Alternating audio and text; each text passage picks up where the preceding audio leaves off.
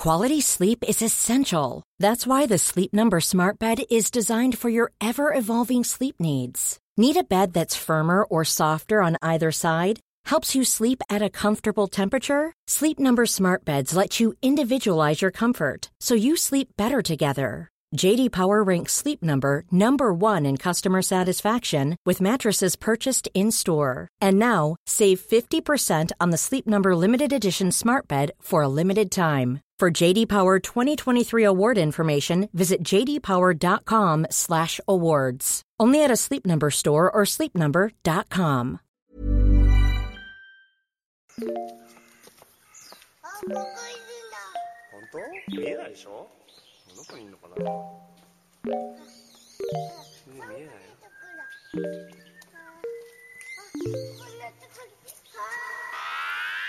I miss you. With the release of a major game taking another look at the personhood of machines with human level intelligence and reasoning, I wanted to bring up and get your opinions on a part of these narratives uh, that often frustrates me. From AI to Westworld, the story of how and when artificial intelligence could be regarded as a form of life on par with humanity, all the rights that would grant it, is so often framed around robots that are almost or entirely indistinguishable from real human beings, and in fact are often idealized visions of the human form. Isn't a robot in Detroit Become Human that wouldn't look out of place as a catalog model. My frustration is this is a narrative in which humans must grapple with the idea of accepting a new uh, form of life as real, valid, and deserving of rights to protect it, not undermined if said life form still needs to conform to human standards of beauty and expression. This frustration is even greater when a, when a story is trying to present itself as an allegory for human oppression of its own minority groups, which have so often been framed around differences in appearance or presentation, leaving such narratives with the unpleasant implied message that personhood is reliant, above all else, on your ability to fit into society as it already exists. Thoughts. Those are the words of Amy, a fan who ran, wrote into the show, and of course, this is Waypoint Radio, episode 159. I'm Danielle Riendeau, and joining me today are Rob Zacny Hey, everybody. and Austin Walker. Hey, I'm ready to talk about robots. I figured you would like to talk about robots. Yeah. And of course, this is a good week for it. This is a good time for it. It's always a good time to talk about robots, let's be clear. But this is a really, really insightful uh, and very interesting email. We're all we're all sci-fi nerds here. I think we all think about AI. We all think about what it means to be a person pretty often. Mm-hmm. So this is a real good question. So Real quick, I just want to, for people who are curious about our thoughts on Detroit Become Human, uh, Yeah. we don't have any yet. Uh, the there was so I, I made a, a thread on Twitter yesterday uh, about this, and I'm sure some people saw it, but but there's a chance some people didn't. Um, so I'm just gonna I'm gonna read that real quick, just so that people can get caught up on why it is we do not have a a review or thoughts on that game quite yet. Um, so last, I guess, two weeks ago, uh, here I'll just read it. For those asking about Waypoint's uh, Detroit Become Human thoughts, you might remember that after the allegations about Quantic Dream and senior leadership's disappointing responses to those allegations, we talked about needing to work out a coverage plan that we were comfortable with. We figured those out, and we were pretty much ready to move on them once code came in, once review code came in. That is a review from the from the fantastic Yussef Cole, uh, which will be contextualizing the game in relation to those allegations and the responses that came after it, will still happen sometime in the coming weeks.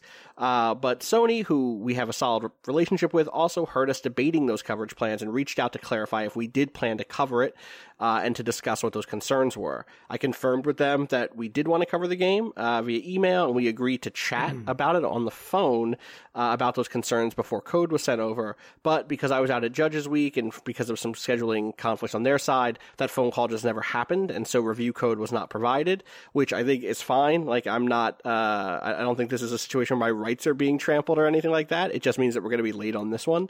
Um, you know, I, I think it's messy. I think that it's it's obviously I'm frustrated that we don't have a review out.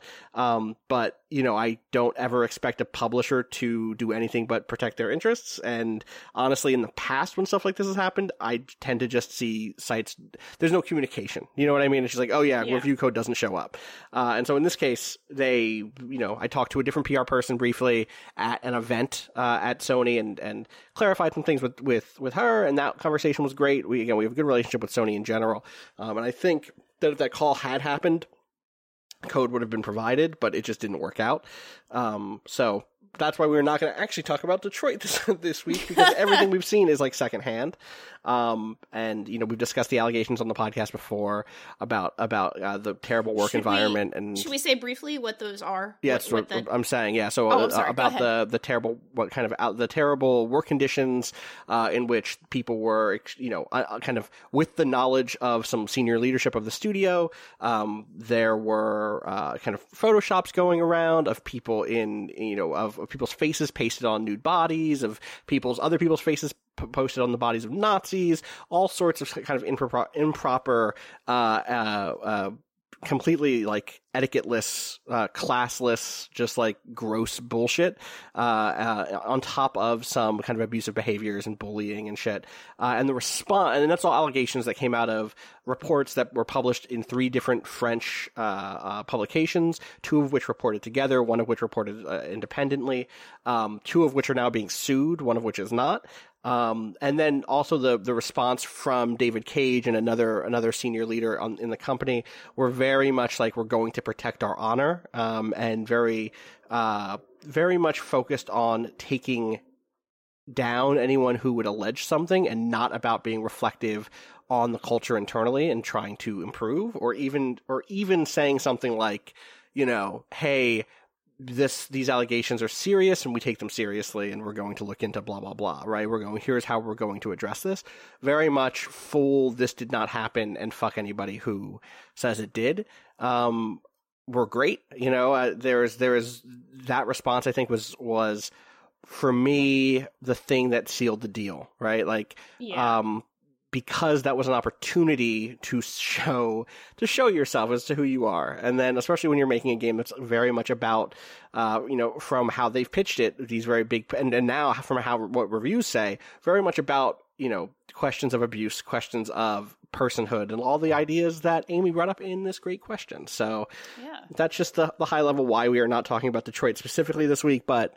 Like you said, Danielle, we're all big sci-fi nerds. Yes. And I think we can all probably think of some good examples, uh, some occasional good examples of sort of a non non-humanoid or non uh, sort of idealized beautiful human person Right. uh, who is a robot or an android. And i guess uh, okay i guess we should first uh, clarify robot versus android right?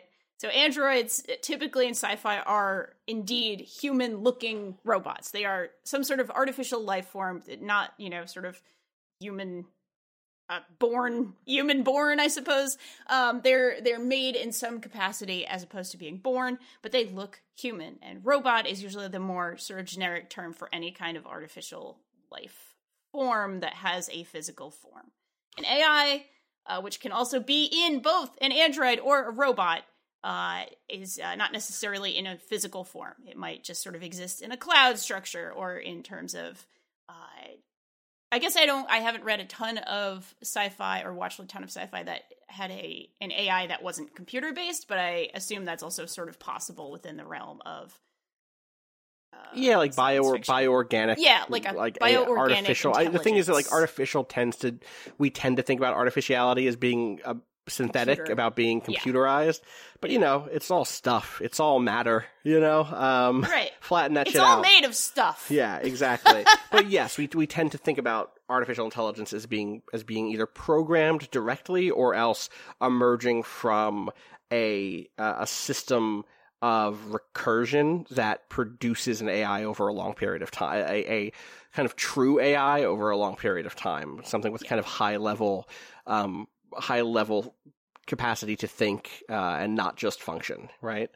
Um, yeah, it's it's a super fascinating subject, I think. Um, and and yeah, like eh, the even just the android robot divide, so much happens between those two words, right? The the Right. word android obviously et- etymologically comes from from uh, you know Andro, andro, yeah. which is man in Greek, basically. Um, which is the same root as like anthro, so like anthropomorphize or or um, you know anthropology, all about man, right? Uh, And it's also sort of gendered in that It is super well, gen- which is interesting on its own Totally, level, it's yeah. it's why it's why we also have the word gynoid, right? Which is like instead of like, oh, that's a that's a woman android, right? That's that's what the word is. Um, whereas robots are super broad, right? Robots include the car building arms that put doors on cars, right? And they also include all all mechanical androids um, and all sorts of other shit. Um, and I think that that divide does get to a lot of what Amy is talking about here, which is a lot of our favorite robots are androids, and the way that part of the reason that we favor them and a lot of the ways in which we talk about them is in their humanity and in we talk about like they're sometimes they're not even like exactly like people, right? Where they're not they don't necessarily look like replicants, which are just people, but we do Yeah. see like two arms, two legs, a general facial structure of some it sort. walks to get around that kind of you know A- it's bipedal. Yeah, Exactly, bipedal, exactly. Um, maybe it has abs for some reason, uh, like the Lost in Space robot, the new Lost in Space robot. Um, Does it have abs? That's. Oh, the new Lost in Space robot is fucking cut. The new Lost in Space robot could get it. Um, and the the but like part of that, part of I think what is great about Amy's question is like, what is happening in which even in these stories in which we say like, oh, you know, the android needs to, you know, this is a story about android rights. Um, so much of the of the action is about proving that androids. I mean, we talk about data for this if we want to, right? Yeah. The measure of a man, right? Is like Great ah, episode. yes, a data counts as a person because here are the ways in which, um, here are the ways in which personhood is broader than than we think, but also the ways in which data lines up, or in which an android in one of these stories lines up with the things we already count as personhood. Um, and and as Amy says, like there's a degree to which in some of those stories we are re-grounding the entire discussion in the binary of man versus machine that those stories have an opportunity to instead confront and explode you know Yes, absolutely. Well, and it, often becomes very reductive uh, in in even something as nuanced. You might well, you might give it a, a degree of nuance, and we talked about this a lot in our Blade Runner twenty forty nine discussion. But that aspect as well uh, of the sort of being born or being made, Right. And that being such a an absolute binary of like what well what does that actually mean? What does that physically mean? You know in macbeth he he wasn't considered fully human because he was born by c-section right? There's a whole mm-hmm. bunch of of sort of what birth gives you as a person Right. what the idea of being born gives you as a person. And it kind of goes down to to binaries in a lot of ways and that is very frustrating. And i i'm actually struggling to think of some of a piece of media that really treats this with a lot of nuance and isn't just well you were born or you weren't. You're made or you weren't. You are android or not. Like it's very i'm struggling to think of something that really does that. Um Rob, in- what, do, what do you think? Are you uh are you on board with our definitions and also uh can you think of any good sort of nuanced portrayals of this kind of thing? Uh, yeah, the definitions are fine. I think Okay. in terms of like portrayals, yeah, all my examples for the most part do center on this idea of basically making the android give a version of Shylock's speech. yeah Uh, and once that's done, it's like, wow, humanity can exist within things that are not people necessarily. And I think what a lot of this points out as well, the fact that we're so fascinated with this storytelling device also, I think, reflects a broader problem with like the limits of empathy as humans have typically expressed it. Uh, that not only like it's not enough that a being have intelligence, have will, have uh, you know motivations independent of uh, you know basic appetites and function. Not enough for all of that. It also has to be recognizable and relatable to the way humans operate. Otherwise, it doesn't count. Um, so that's one of the other things I see here is that it's not enough the intelligence exists. It's not enough that the uh, you know humanity or the, the soul exists. It has to be just like ours, basically, or or otherwise. Yeah, sorry, you're you're still a machine, or you know, you're basically a really smart animal, but we don't really care. And the the leap there is probably a lot more animals like have a great deal of like value and, and life and worth that we do not recognize because as with machines humanity tends to view everything around it that it can create or manipulate as a resource to be exploited or controlled and what would be best for it or them uh, doesn't really come into it Yeah, so I have, I have two things to build on that. One is I think I, one of the one of the examples that I know would be quoted at us is uh, the minds from the Culture series from from Iain Banks's Culture series, yeah. which is a series I'm not super super super deep into. I think I've read one and a half books, you know, like Player of Games and maybe something else. Um, it's been a long time, uh, but even those, when I think of them, in some ways, those are extremely non-human, right? Um, uh, they are. Um, they're basically AI that that exist in starships and some planets and like uh like Halo style ring worlds and stuff that are kind of these leadership they're in these leadership roles um and they were built by biological species inside of this kind of and and, they're generally kind of positioned you know, contrary to a lot of um, uh, stories like Terminator style evil AI stories, as being pretty cool, pretty benevolent. All said, um, but uh, and in some ways, I think that they they they are you know, in what I've read and what I've read about them, they they definitely do this thing that's like, oh, our intelligence isn't exactly like a person because they kind of build themselves and rebuild themselves and improve on themselves and all have certain specialties and blah blah blah. But there is still a sort of like human like centrism, still a sort of anthro anthropocentrism in it, uh, in that the the bulk of the culture as a culture, the culture is a, is a is a kind of civilization, are still biological beings, and even a lot of the depictions of the minds, which are these groups, um, or are these these AI, still still feel very sapient in a human style way. Again, I haven't read a ton of Banks, um, but like there is still a sort of human quality to them um, because you don't end up getting the like they're very optimistic and in that sense they're still optimistic about what we can think of and, and, conceive of as civilization and culture right? And so you don't get the universal paperclip style mind who all they want to do is turn everything into paperclips. You don't get that that particular model of not evil ai but ai that doesn't think the way people do in any way you know? They, i think that they still generally think about they still reason they reason in a in a in a vastness and a, in a quality and a speed that humans can't, but they still reason the way people do. Um, and that is a, a, is a still kind of tied to that kind of anthro anthrocentric model. Um, the second? Go ahead. Oh, go ahead. Nope, go ahead. I was just going to ask, do you think that's sort of a failure of imagination on a human scale that we cannot conceive of thinking? I mean, I in think other ways? I think no. I think that's Banks doing something very particular with the mind I and see, cultures. Uh, Because I think the answer to this is like, of course, those stories exist. We just don't know how to name drop them right now because we researched for this for you know an hour total and thought about it overnight.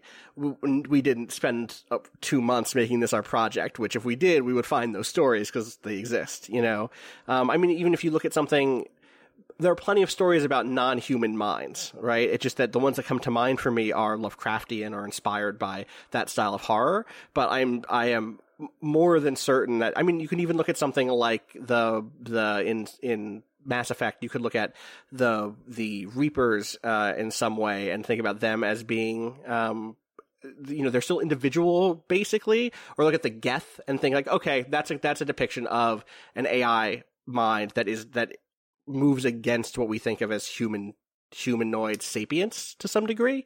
Um, so those stories are out there and I, i'm completely convinced that humans are capable of writing those stories uh, just to, to greater or lesser effect you know? I, I do wonder though that we, we do have certain limitations just based on the fact that we think in particular sense. totally And that there are that if alien life does exist, we would never be able to actually not never, I but I wonder if we'd be able to actually recognize it as life because we wouldn't be able to see it, smell it, hear it, sense it in any fashion because it would be so outside of our experience or even outside of our ability to perceive matter or messages.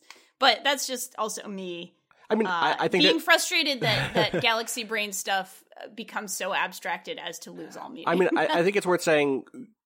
Yes, there could be aliens that we can't conceive of, and that exist on in in ways that are imperceptible to us, and also there can be then those that do. You know, like uh, that's that's there could be clouds that can do light patterns to talk to us. Yeah. totally, or or Yeah. or there could be little lizards on a planet somewhere. Like it- that's you know, there's a breadth of what alien could be in the same way that there's a breadth in what AI can be, right? I think that like one of the one of the things that I'd love to see more in popular science fiction are AI that I I have the I really want an AI raccoon so badly Just like Aw. not a little raccoon, a big one. I want a I want a Toyota a factory. giant raccoon. No, a Toyota factory that works the way raccoons do.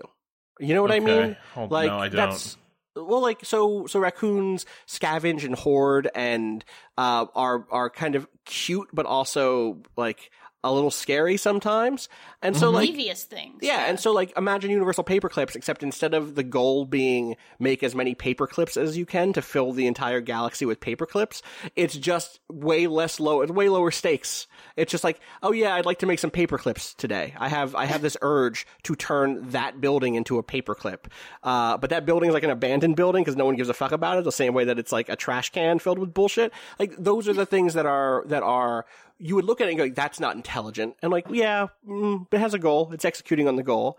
Um, there's lots of this kind of middle ground that doesn't necessarily need to be supercomputer. I am like, I am unto God, unto a god, or I count as a person. And that is where most of our bots and AI are going to exist, I think, for a long time. Um, and I'd like to see more stories about those in popular culture.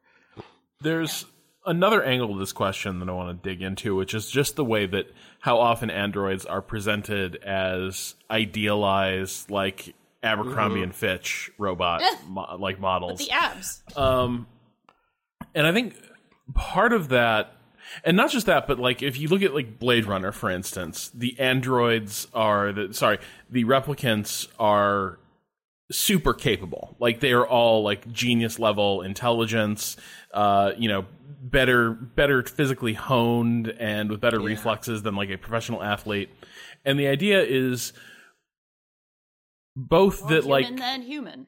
Sorry. yeah, and their extraordinary gifts are part of what I think is supposed to make us a little more sympathetic for them, uh, to to an extent, right? Like uh, Roy's, like Roy Batty's genius and his eloquence as he tr- like tries to articulate and wrestle with his predicament and his humanity that's n- denied him, uh, are some of the things that are meant to sort of bridge that gap and make us sympathize uh, with the replicants. But there's another a subtext to a lot of this is that it reminds me a lot of some of the awful discourse you hear around like um immigrants for instance right. like the next steve jobs could be somebody in ice detention right now. And the point is like and sort of implicit in that is that we society um th- one of the tragedies is that we deny ourselves um the gifts of an oppressed group. And not that the oppressed group has a dignity and value that is independent of who they are, what they look like, uh, you know, where they are from, uh, but that they can do something really good for us if we just take advantage of it. and I feel like that is an undercurrent in a lot of the presentation of like these idealized forms of uh, Android life. That well, how could you how could you deny the the humanity of this perfect blue eyed angel? Uh, and that is deeply suspect. Quality sleep is essential. That's why the Sleep Number Smart Bed is designed for your ever evolving sleep needs. Need a bed that's firmer or softer on either side? Helps you sleep at a comfortable temperature? Sleep Number Smart Beds let you individualize your comfort so you sleep better together. JD Power ranks Sleep Number number 1 in customer satisfaction with mattresses purchased in-store. And now, save 50% on the Sleep Number limited edition Smart Bed for a limited time. For JD Power 2023 award information, visit jdpower.com/awards. Only at a Sleep Number store or sleepnumber.com.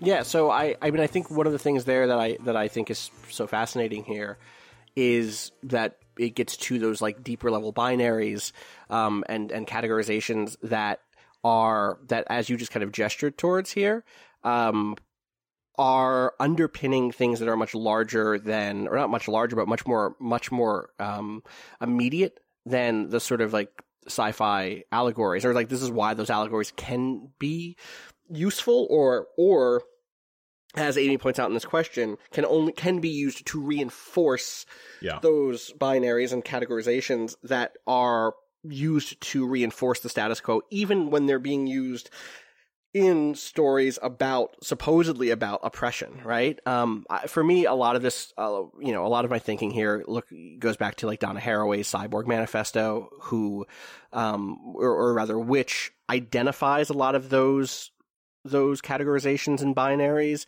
as being used for the reproduction of the status quo, the kind of divide between man, animal, and machine, and the ways in which that is gendered and and racialized and cultured, um, the ways in which in which you know you can stories of success look like a a blonde blonde haired blue eyed man who is cut and who has the ability to be as efficient as a machine, as strong as an animal, and rational as a man, right? Um, those things are are about mastery and about expansion um, and are so many of our mechanical or, or android heroes are about like pushing their bodies to those limits to the limits of of, of what we think of as rational powerful manhood. Um, and for for Haraway um, you know she kind of gets through she sees the cyborg this kind of duality uh, uh, or or not even duality but this this collapse of those binaries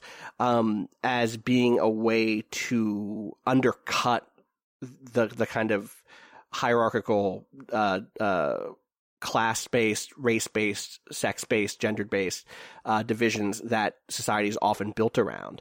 Um, and so instead of looking at essentialism, looking at like this idea of like, oh yes, there are men, there are animals, and there are machines, and and women and black people fall in the animal or machine category in some way. Either they're doing reproductive labor for us, and we don't need to actually think of them as people, or they are irrational and driven by emotion or by blood boiling or by whatever, right? Like, not like us, not like men. You know, she sees a way of collapsing those things, rejecting the essentialism, rejecting the idea that there is such a thing as the essential man, uh, and and instead finding a world of of, of kind of um, hybrids of of monsters of of cyborgs Chimera. of right, totally, totally right, Yeah. chimera, exactly. Um, and I mean that's like the term she actually uses, right? And then and then building affinity, seeing that we could build cyborg identities, ones in which instead of saying, um, my selfhood is I strive to be the status quo. I strive to be smart the way smart men are. You instead can start building a political affinity with with groups that instead are defining themselves by their own attributes, by their self-recognized attributes. Um, and that is like has been a really powerful way of thinking about politics for me and and thinking about looking at science fiction and and hoping to find um, depictions of AI and depictions of future societies that are not just about achieving what we currently think of as our greatest selves, our greatest possible selves, but actually thinking through um, alternate alternatives to what we now think of as successful, right? Like I love seeing sci-fi worlds in which community policing is the standard versus versus having an actual like police state, uh, but like a good one. You know what I mean? Uh, Yeah. a world in which being an android does not mean oh i get to be really strong and can lift things well but instead is like oh yeah like i really want to also have an extra limb that does xyz or that like uh, to not have a human form at all to move myself into a form that has nothing to do with the human body um, or or to build a human body that feels comfortable for me right? Like all of that stuff around comfort and around selfhood in which the the if we snapped our fingers we wouldn't all just have like uh, Michael Phelps's body, you know, is is important, and I wish there was more of it in this in the. I wish we all just had those examples on hand instead of needing to go to our libraries and be like, oh yes, I read this one short story once, you know. Yeah, absolutely. Um, because I can think of very vague things, but I can't sort of name them easily. You know. Um, I'm also wondering how much of this. This is a slightly different question, but it is sort of a somewhat related question. It's just like a weird way of looking at history. But if people from the past would look at us now as cyborgs, as your average, you know, human who lives in 2018, who has a tiny computer in their pocket all Right. the time, that is sort of part of life and part of how we function. Uh, obviously, there are some people who are who have like modified themselves and put magnets in their hands and, and put all kinds of things, uh, who are doing this sort of interesting body hacking kind of stuff. But are we like sort of cyborgs already? Is that sort of the life that we I mean, all live the- because we're connected online and because we're doing all these things with machinery? That's like the the McLuhan stance, right? That we were Yeah. always already cyborgs, right? That like the second we started writing things down, we were expanding our brains. The second we were started that we that we wore glasses, we were we were you know cyberizing our eyes like Enhanced in a certain enhanced way. yeah. i mean even the word cybernetic you know goes back to a study of systems and interactions between systems and um you know uh sailboats and shit like if you look at the etymology like it, it is it is about um the interaction of of dynamic systems and so yeah, you know, sure. I, I could, I could. I think people would be scared of our of our weird space phones. um, yeah, I mean, they would think it was magic, of course. Like they would think it would some sort of dark magic or something, probably. Right, totally. And it's like, well, you're not entirely wrong. Uh, these were not built uh, uh, of completely humane means by any no, by any description. no, we've uh, we've we've uh, squeezed together these people uh, until they become this device in my hand uh, that lets me I mean, check kinda. the sports scores. You know, as we see how the Exactly. Warriors are doing. Um, Exactly. yeah, Which is wild to think about sometimes. I mean, I have a lot of fun with thought experiments like that. I don't know how basic that makes me, but I sure I sure enjoy that. I'm a basic android, you know? I'm a basic model of android. Uh, but I'm fine with it. It's cool. Uh one other thing that Amy wrote in her letter was a sort of a fun question. Amy also wrote a lighter question, uh, which I think we should put to the table because I like it a lot. Who is your favorite intelligent but not in the slightest bit human looking robot?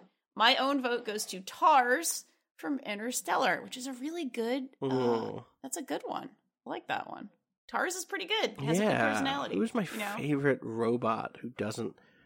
Um, I don't know. I that's a tough one. Rob, you you should go while I think about this. No, I'm like, Are you similarly? yeah, yeah, it's bad. Um, Um, I I like the Kevin Spacey bot in Moon, um, but I, I know it's weird and problematic to like anything Kevin Spacey does these days, so that's my reservation with it. But as a character in a movie, uh, which of course you can't the little separate, emoji face expressions Yeah. they use to communicate are great. Yeah. Just a little emoji face who's who's kind of rolling around all the time. Um, uh, enjoyed the character. I do my best not to mix friends at the table with waypoint stuff for various reasons. Uh, I will say really br- briefly, this is the central question of a lot of friends at the table. So if people are really interested, like the the the like watch phrase, the watchword, the the kind of season phrase for counterweight, which is our first sci-fi season, is we could have built them to look like anything, but we made them look like us.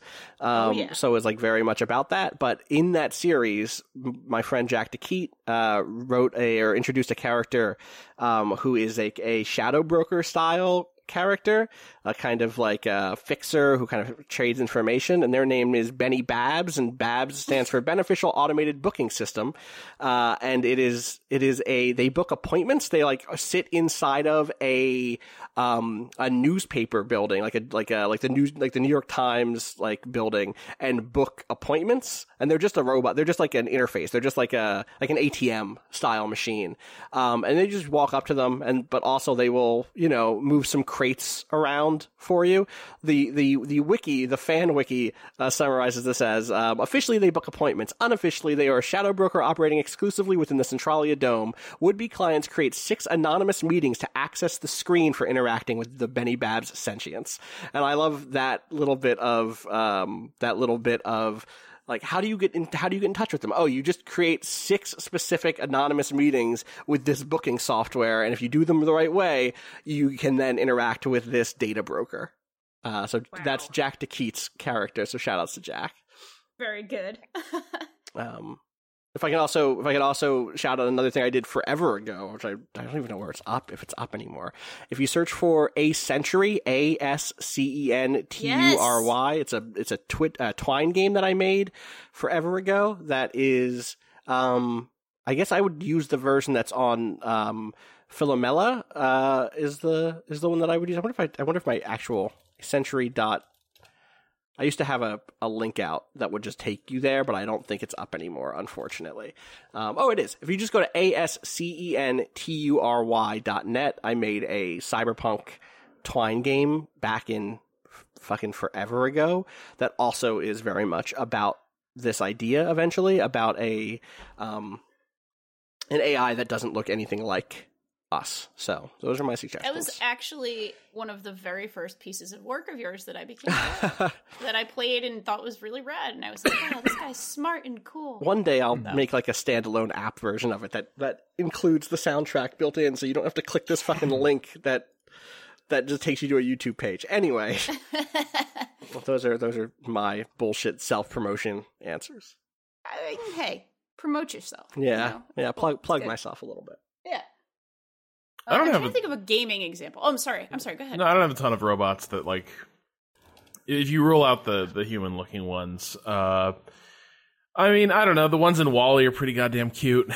Yeah. Um, yeah. robot like, that left an are. impression on me was uh, Daedalus in the original Deus Ex. Mm. Uh, so Mm, yeah. as as you go through Deus Ex, there's this point where you uncover like one of the last um like unspoiled uh Templar bases.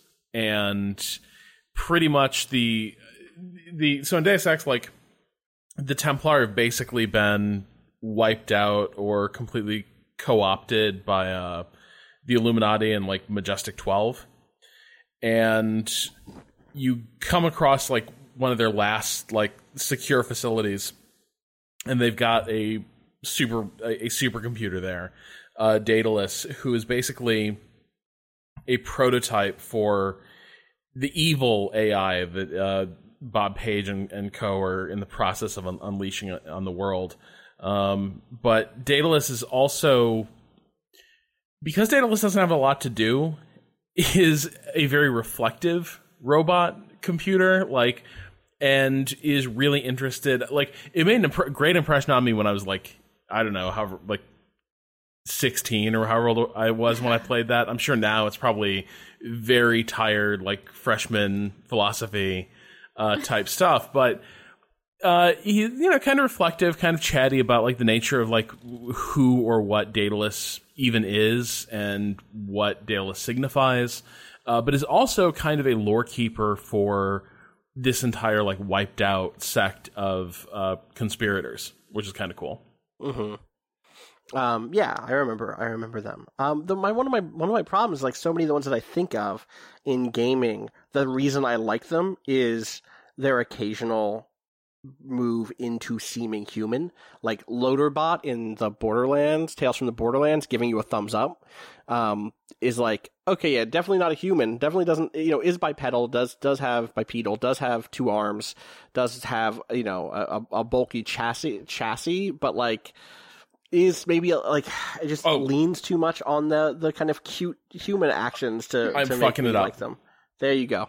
the machine in Oh, sure. person of interest Yeah. Uh huh. Oh. this thing is so fucking cool. Uh, I can't get over it. And also, it begins to augment itself over the course of the series.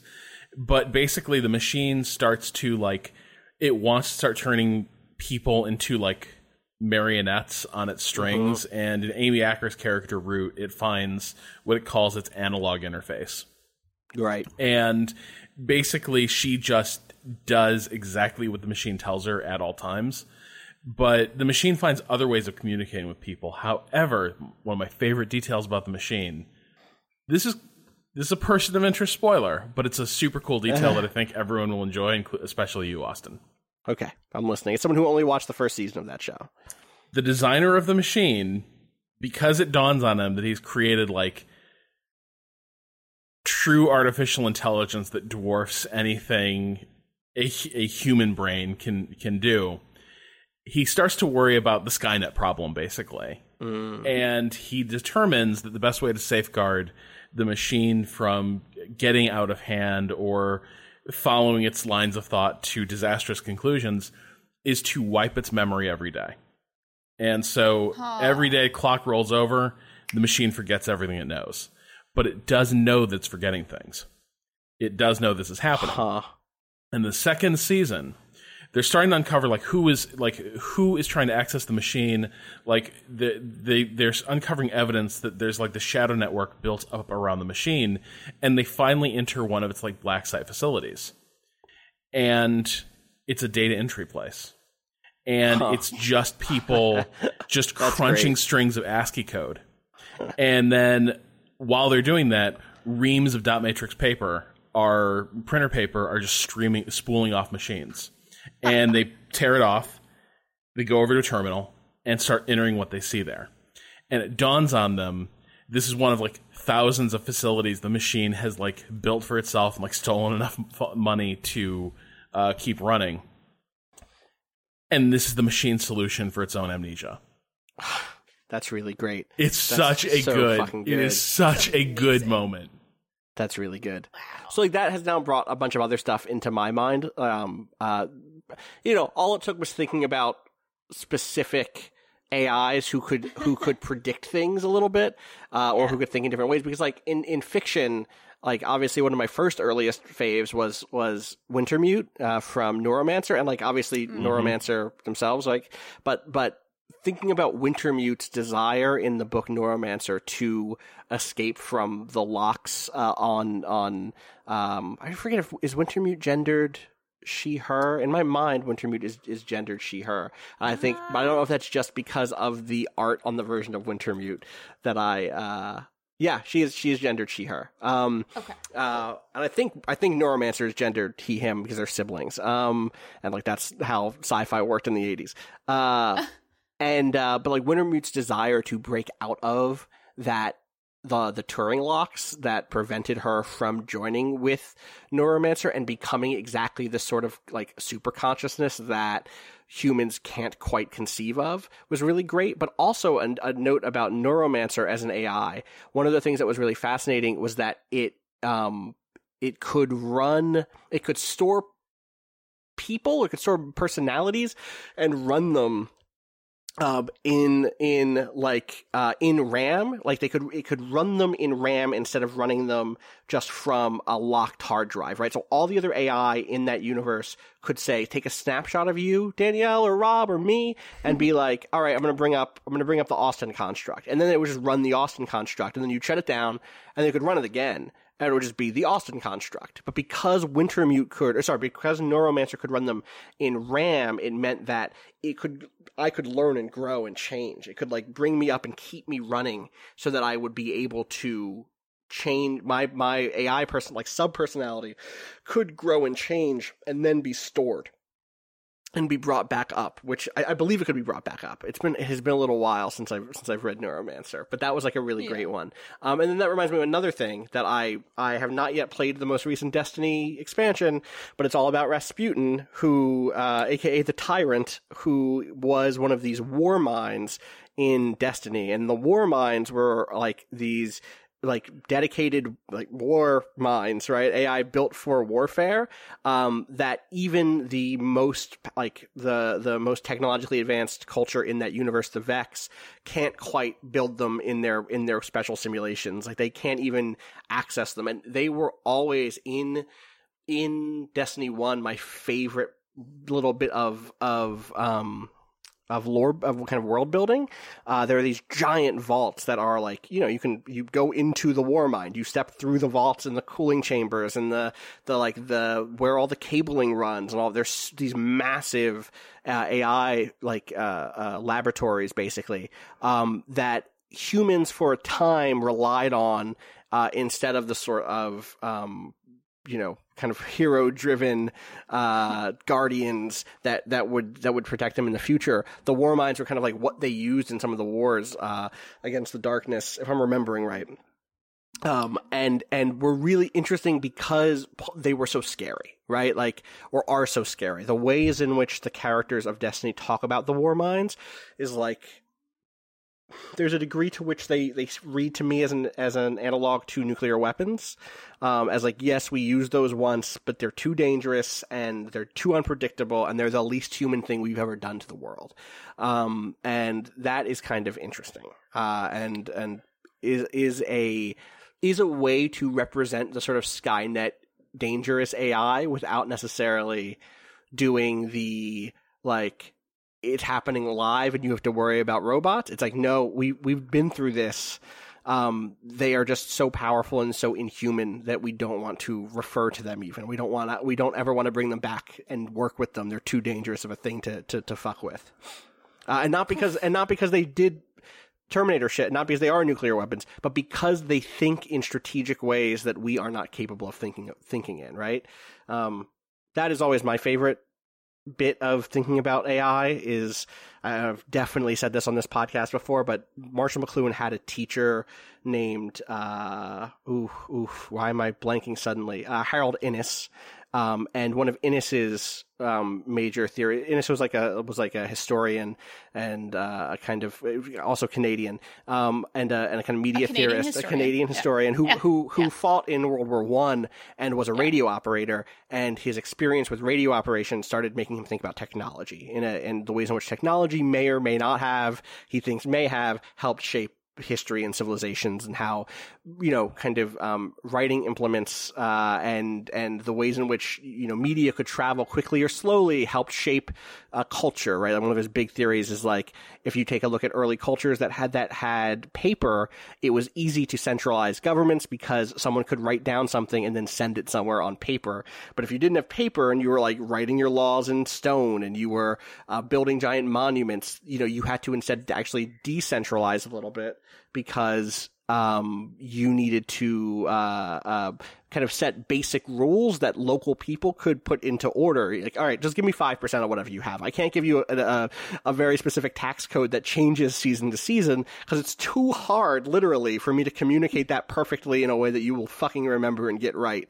Uh, and instead, here are the basic precepts of what organization, uh, how to organize your life. But he also had this idea uh, of the monopoly of knowledge, um, and the easiest way to think about monopolies of knowledge are uh, to think about my my easy, easiest example are to think about the control of writing throughout history. To think about uh, medieval Europe, where only only people who were uh, educated and and often people who were uh, part of the church could read and write. Uh, thinking about American history and thinking about slavery uh, as a system that explicitly for, forbade black folks from learning how to read and write. Um, because you know the the kind of obvious thing here is like, oh yeah, if you can if you can read and write, you can communicate in secret. But there's a second level of this, which is that having access to certain types of technology can unlock new methods of thinking. Um, if you can if you can write things down, you can develop arguments and and produce uh, research. You can you can do research that takes a long time to do. You can, for instance, look at a crop and see how a crop grows in different types of soil and keep record of it. And then over time, over the course of five or ten years, I promise you will know more than your com- the farmers you're competing against who do not know how to do that. Um, you can Science. you can science exactly like you can science in this very organized way uh, and so one way that i love thinking about ai is that way is the is the way of like hey can if an ai if, if this is big data right this is like oh a, this is how Facebook works, right? Like, Facebook doesn't need to know that you are going to go see a movie, right? It needs, it doesn't, it doesn't, uh, the, the algorithms that target advertising to you as someone who might go see uh, Solo, it doesn't know that just because you say you liked Star Wars. You don't need to have liked Star Wars. You need to, in some of your actions, look like someone who would like Star Wars through who what other things you like through your posting cadence through the sorts of word choice you use through the sorts of other people you associate with. And sometimes it's super simple. It's do you are you do you follow seven other people who are going to go see the movie solo? You're probably going to see solo. Uh, but sometimes it's this very abstract thing to where you know, you, you hear the horror stories of, of algorithms knowing when someone's child died, even even before they ever announced it publicly you know, um, because there are certain changes in behavior that can be mapped across populations in a broad enough way. Um, which also like makes me think of the other great one, which is um, psychohistory. The other great uh, thing that's kind of like this, which is who is that? Is that uh, it's is that Asimov? No, that is yes, it is. It is Asimov um, from the Foundation uh, uh, books where um, psychohistory is a is a method of science in which you can predict the future, but only really big picture shit.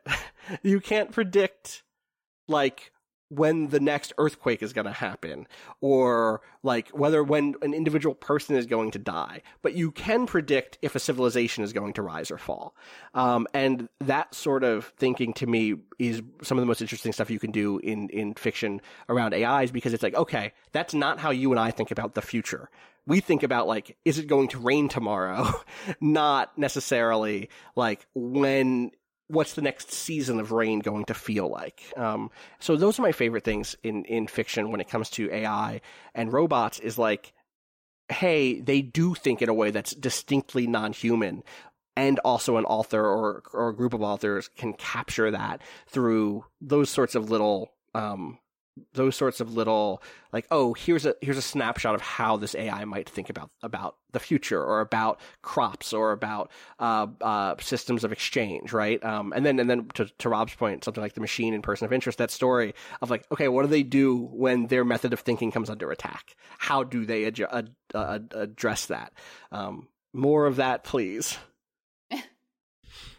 I uh, we should go to the question bucket shortly but I wanted to throw a couple of other names of, of games that at least do something interesting with AI. One of which is Soma, which oh, uh, I wrote about again yeah, duh. recently. Uh, but one of the the sort of core conceits of that game is not just the idea of personhood and copies of personhood, sort of copies of your memories becoming Yeah. new life forms and new creatures, but also the the general thing that happened in that game. So spoilers for Soma. Uh, is not was not like a malevolent thing. You are in this horror game, this absolutely terrifying situation, but it came about because an AI was trying to get some form of humanity to survive after sort of an epoch, like after a, an apocalyptic event uh, basically happened. The AI started sort of finding ways of making copies of human memories and putting them in robot bodies or or artificially sustaining human life in bodies that were partially uh, sort of constructed in different ways. So it was almost like uh, this this sort of very humane impulse uh, to keep human life alive. That was one of its you know sort of directives. It started doing these really horrifying things right in order to sustain human life, uh, which is wild and interesting to think about. It, it that game does a lot of very interesting sort of. Uh, not always subtle, but really, really interesting things with sort of the nature of AI and the nature of what life can look like and does look like and should look like uh, in, on the sort of human brain or human mind level, which is just wild. Um, sounded like you you were interested in so much just right there too. super tiny thing which is just Yeah. I love I'm one of the choices that game gives you kind of fairly early on is the one about like hey do you value the robot that looks and acts and sounds like a person uh, just because it looks and acts and sounds like a person even though you know this other thing is just as much if not more of a thinking agent Yes, um there's some good stuff in there for that that's all Yeah.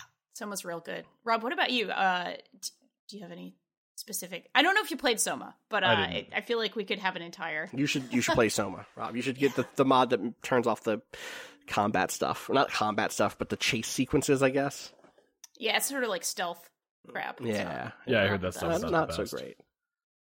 not the best, but uh, very much worth it. All right, cool. Uh, I guess we should dip into the question bucket quickly, or at least do a question. I know we had some really good sci-fi questions uh, here, of course, uh, because you know we have we've got great fans, we've got great listeners. All right, so we've got a good, good meaty one right here. Um, was this the one from Super C? I think this was from Super C, uh, I believe.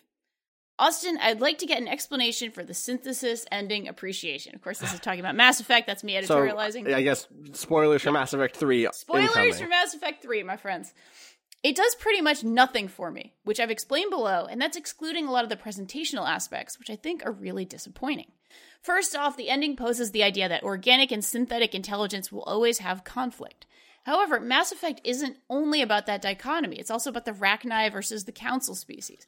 Krogans versus each other, Krogans versus the Council species, humans versus Council species, human suprem excuse me, human supremacists versus the galaxy, different religious sects of Geth, uh, Geth rather, versus each other, etc. So it felt to me like a general indictment of the idea that anyone can get along. To some extent, I can buy that.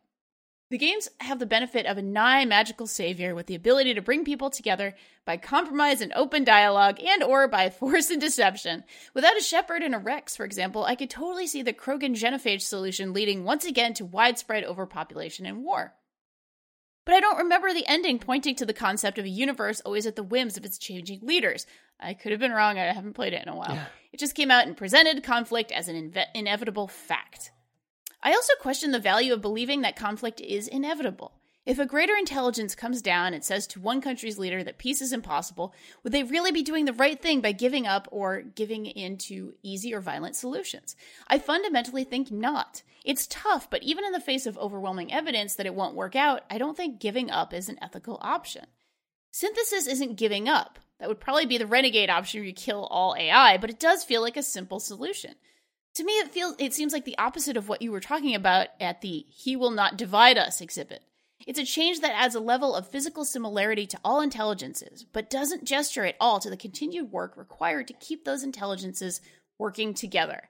And it's also dangerous. JonTron recently did this uh, in his video follow up debate with Destiny and said, I genuinely believe this country, uh, quote, I should, be, I should be clear here. Yeah. This is a quote.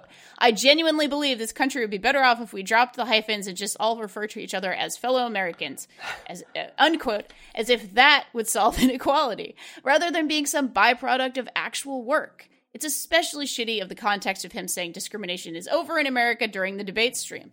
Note, I'm not saying you feel this way. Also, feel free to drag me for putting these issues in the context of Mass Effect 3's ending. It's just been in my mind a lot recently, and I'm a huge this dork. question came in like a year ago, right? Like last Yeah, this March? is, uh, yeah, we should okay. probably say that as well. Uh, pro- uh, sorry, last uh, graph here. Probably most important for me, synthesis also ignores a historical fact the massive amount of physical similarities between humans of different races, nations, religions, etc., have not prevented strife. So, why gesture towards that as a solution? And more importantly, what should I take away from the ending to think about? I mean, like all of the stuff that they just said is the is the thing to take away, right? Like the the thing that I love about that ending is that, or the thing that I love about the that ending in one is the fact that it's coming from a narrator who, or from a the option is coming from someone who you have to trust, right? Like part of the reason why I'm glad there is the renegade ending is hey, I don't fucking give a shit. You're wrong. I don't believe it. I believe that people are gonna. There's always going to be conflict. I believe that there's always going to be war. I believe that there's always going to be uh, struggle. And so if if that is the like, if that is how you feel, or like, hey, I don't trust you. I think that the renegade option is there for those characters, and I think it is nuanced enough in theory, if not in execution, for that to be the reason you go you go renegade there, right? Um, uh, fuck all of that time to go. Um, but I also think that there is part of what science fiction and fiction in general can do is to work allegorically. Um, and yes, like it is a an easy solution in the sense of like, oh yes, here is the the one where we walk the middle line, and every robot is a person and every, is biological, and every and every biological being is synthetic now. Um, that to me works as allegory, not necessarily as like or actually I would Literal. love I would actually love a Mass Effect game that's like, all right, synthesis happened. Now what? Because there's always a now what, right? Like that is part of what Super C gets at here is this would not erase all conflict. Um, it, it is literally the best way to to or, or is a way to keep the Reaper problem from happening again, you know? Um, yeah. and addresses what the catalyst, which is the character who's giving you this choice, thinks as, thinks of as an inevitable conflict. Um, and so I, I like it as a way of thinking about collapsing those binaries again, right? Like it forces people to say that that divide, that that particular divide doesn't exist anymore. Um, and I like the idea of a, of a Shepard who is fed up enough to make that decision. Uh, I don't think that's a thing I, I could do as a person. That's a lot of deciding for a lot of people all at once. um, but I like that ending because it is, I can so easily see the Shepard who I played making that decision and saying, you know what? Yes, like I am overwhelmed by the evidence of this. I'm going to make that that call. Um, and and also for the reasons again, going back to the the kind of like um, conversation I had earlier about Haraway, Donna Haraway, and, and the Cyborg Manifesto. All, a lot of those divides that Super C brings up, the the Krogan and uh, and Salarian war, uh, like all of that stuff, the the the Rachni, um, like are caught up in that same idea of what counts as a person, right? Like go back and reread or replay through Mass Effect 1 and and or like Mass Effect 2 and 3 too. Think about how Krogans and Rachni are again and again dehumanized or associated with less than human life.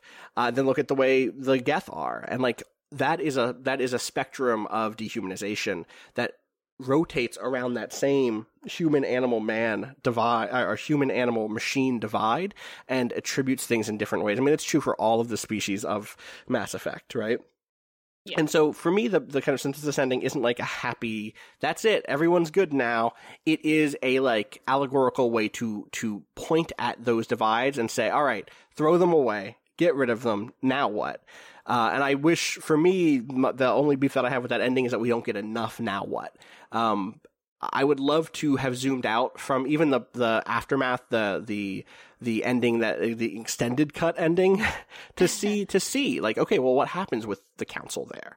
What happens when that there is this now this new unifying thing? What are the new divides that that spring up? It's why I wish that instead of kind of going given that Andromeda did not actually develop a particularly interesting new galaxy to explore with it, with a bunch of new cultures and divides, I would have loved to have seen a version of it uh, of Mass Effect 4 that said, okay, synthesis ending is the canon one.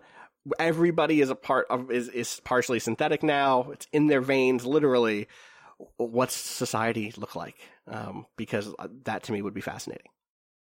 Yeah, it's, it's interesting. I you know I played it six years ago, whatever it was Yeah. that it came out, and got the synthesis ending. I was per- perfectly happy with it. I was like, yeah, this this seems right. This seems like the right the right thing uh, in this world of binary choices. There's the the the compromise choice. That seems all right. I'm cool with that. Uh, Mhm. Rob, I'm curious. Did you did you ever Didn't end up actually beating series. Mass Effect Three? You did. No, I I didn't. Oh, okay. Sorry, I, I heard did. No, I've I'm got a I've got a. Mass Effect three save uh, somewhere, and I Yeah. fired it up a couple years ago. And the problem I was running into is I couldn't. It, it's it's just over some sort of technological divide where like I was just having weird display problems cropping up that were really frustrating. Uh, so at some point I'll solve those and, and finish it. But uh, yeah, at the moment uh, I'm still I've I'm, I'm taking my time to think about this. Your Shepard is in a state of galactic readiness. you know, Yeah. just forever ready, ready for the next thing. All right, uh, let's do one more letter. Probably we might not get to all three letters, but you know, let's do this one. Let's do this one. This one seems real good. This is from John, uh, from Airdrie, Alberta. Did I say that right? I, Airdrie? I'm not sure. Yeah, maybe. Airdrie? I don't know. But thank you, John. All right. John writes There's an old episode of the sci fi show Babylon 5 where the diplomats of various alien species take turns hosting everyone else in some kind of ritual that is important to their species as a whole. When it comes time for the human slash Earth ceremony, they decide to line up dozens upon dozens of religions and some non religious figures from the various differing belief sets contained within humanity. The way it's presented within the show makes it seem like Earth is more enlightened because we have that diversity of experience, while the other species are left mostly as one dimensional, unified cultures, or at best with a few outliers railing against their unified society's expectations. Think Worf or Odo from Star Trek. Can you recommend any science fiction that manages to treat alien life within the same species as being just as multifaceted and diverse as we have on Earth? All right, let's see. Oh, I'm thinking. the the example that comes to mind for me is just is hmm We're bad at this.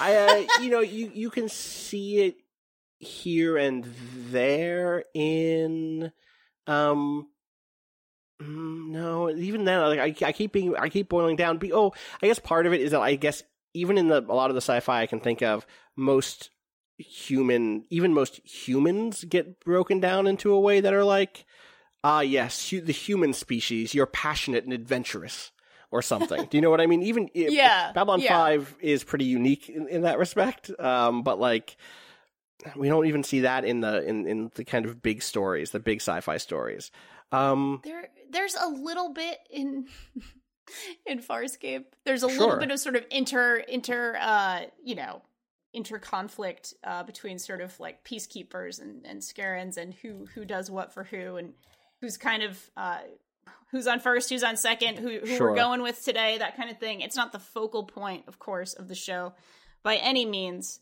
Um, and the fact that everybody, this is a trope certainly, but the fact that everybody is an outcast from their own culture helps a tiny bit with that, maybe, Right. sort of on that show.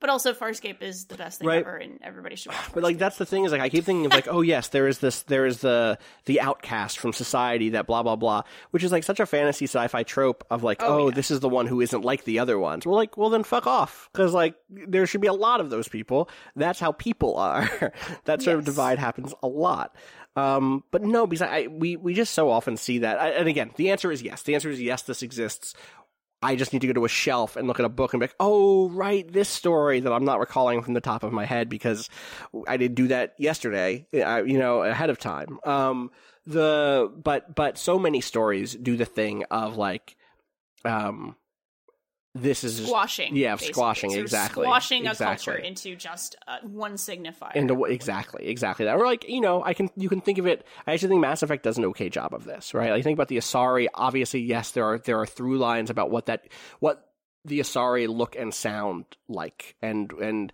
what sort of personalities are prized among the asari but when you take a look at the the run from of characters who are asari from liara uh, through the samara to uh, Morinth, uh, the Asari counselor, the um, Asari um, uh, consort, um, some of the Asari you meet in Mass Effect 3 on their planet, uh, uh, to even uh, even inside of the same family, you look at Liara's mom in the first game, whose name I'm forgetting.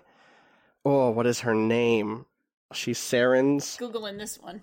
She's like Saren's uh, Benezia, Benezia, B- Bizarre, Ben- something like that. Like there are obviously overlapping traits there. Benezia. Ma- matriarch, yeah, yes. Benezia or Benezia. Um, there is obviously overlap there, but uh, or also there's another there's another character's mom. There's another Asari mom. Is it a, is it her other is is Liara's other mom who's the bartender? Yeah. Who's like the butch bartender?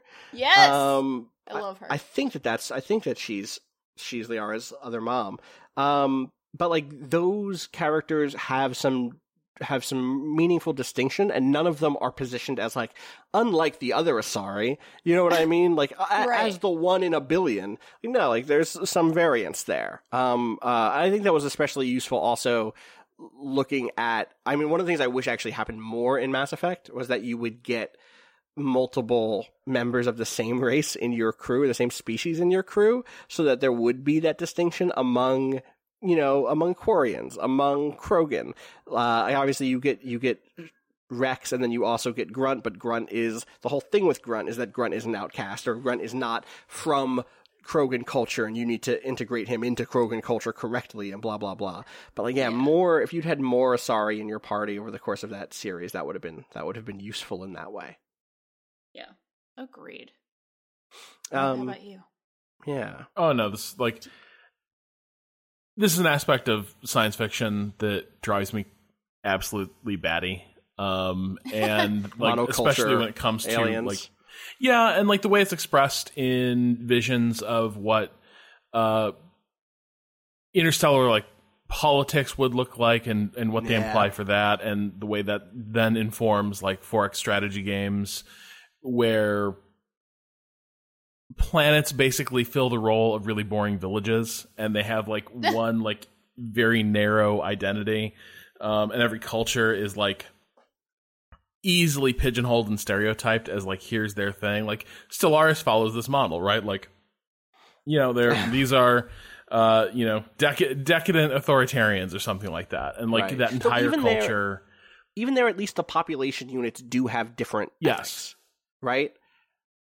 But they also do have racially or like species wide coded traits, Right. like Yeah. decadent, which which we think of as a cultural trait, but the game thinks as as a, as a genetic trait. Right. And, and so like it's it, it's a frustrating thing because it ends up making I think it, it turns space and like science fiction as instead of a tapestry for possibility more of a representation of the limitations of our own imagination. That like in the universes we create we betray our deep ignorance of the diversity of biome on our own planet, right? We betray our own ignorance of the diversity of human experience and society and organization that exists um, like w- within uh, our own species, and everything like everything becomes this really narrow idea of like people are only one thing, culture is destiny, um, and there can there can only be one culture uh, per species, which is um, yeah, it, it, it's it's a little dull and it's definitely problematic. Have either of you read any China China Miéville um, stuff? Uh, a very Uh, little. Any of the Bas-Lag stuff? So like, I think about I think about so it's not space sci-fi. It's it's it's a little more fiction. It's a little more. Uh, Bas-Lag is the was the world that um uh the Scar and Perdido Street Station is the one I was thinking of. Uh, uh, and Iron Council, which I've not read Iron Council, but exist in, and you know there are fictional species. There are the bug people. You know there are the the seafaring aquatic humans, the the mermaid people. There are like uh, there's a whole species of like cacti people, um, and I, I don't know that I could say that any of those that I can think of, maybe one or two of them, fall into this sort of like ah yes, they're all like this. Um, there you know there are traits there are kind of of again physiological traits that have a certain sort of um uh through line or cultural you know?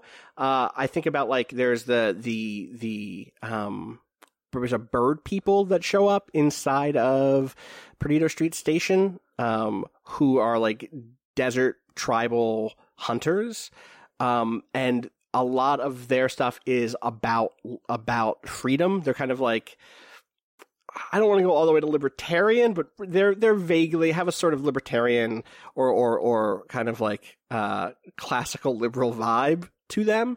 Um, And one of the things that's interesting there, or one of the things that's interesting in in those that series in general, is there's a lot of like urban rural divide. The difference between a Garuda, uh, that's the name of the species, who grew up in the city and one who grew up in the plains, um, has like a pretty interesting distinction, S- similar to the way elves are in Dragon Age, right? Like the difference between city elves and um, uh, I just said this on another podcast and already forgot the name of the rural like tribal elves, the Dalish elves. Uh, that divide is really useful because it's like no, there is no elfin elven character. There are these cultures of people who have experiences, and so like the inner city, the quote unquote inner city poverty of city elves, who are a a kind of racialized subclass inside of human cities, versus the tribal Dalish elves who are performing what they believe to be a sort of lifestyle that reflects the their heritage and culture of the great old time when the elves were ascendant. Um, that divide is really useful in making very clear that in the world of Dragon Age, those are cultural traits, not physiological, like essential ones, um, which is hard to do in fantasy. So. Uh, but Yeah. those are my fantasy examples more than my more than sci-fi. People should read China Miéville. Uh, really, it's it's China like the like the country, and then Miéville M I E V I L L E. Everything I've ever read of his really strong. Just read an essay from him on Utopia. Um, he has his PhD in on Marxism and international law. He's like he's he's that dude for real. He's you. I'm no, kidding. I It's not wish, I wish, person. I wish, uh, I wish I was as talented. You know, We're- Seems like a rad person would like to read that. Yes. Go on, Rob. Sorry. I didn't say anything.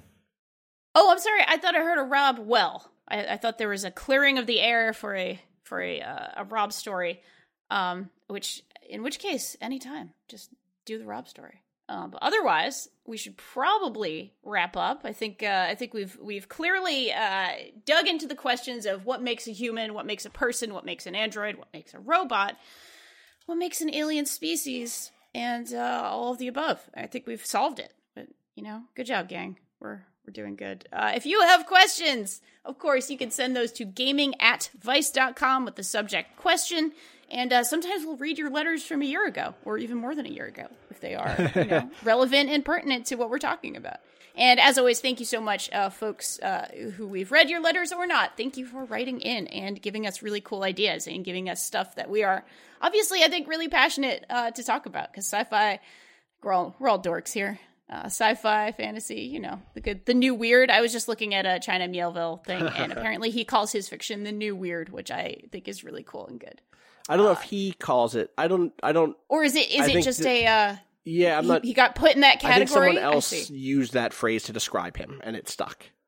Oh, I see. I see. He often describes his work as weird fiction and allied to the loosely associated movement of you go. writers called the new weird. There you okay. go. Good. Important distinction there. got it. We got it though. We got it right. Okay. awesome. Uh, shout outs as always to Bo En for letting us use his track Miss You off the EP Pale Machine. We are on Twitter at Waypoint. We're on Facebook at Waypoint Vice. We're on YouTube at Waypoint Vice. And of course, you can read all of the things that we write on waypoint.vice.com. Austin, where can people find you thinking about robots and androids? Austin underscore Walker on Twitter. Fantastic. Rob, how about you? At Rob Zacny. Amazing. I'm at Danielle RI and I tweet about science fiction a lot. So, uh, you know, you'll be in you'll be in nerd company uh, if you'd like to be over on Twitter. All right, everybody. Thank you so much for listening.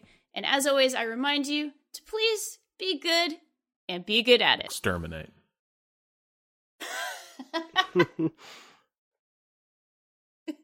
Peace, kill them all. I don't know. Peace, kill them all. There you go. Shout out to the old one. Throwback. It's a good, a good old one. Bye.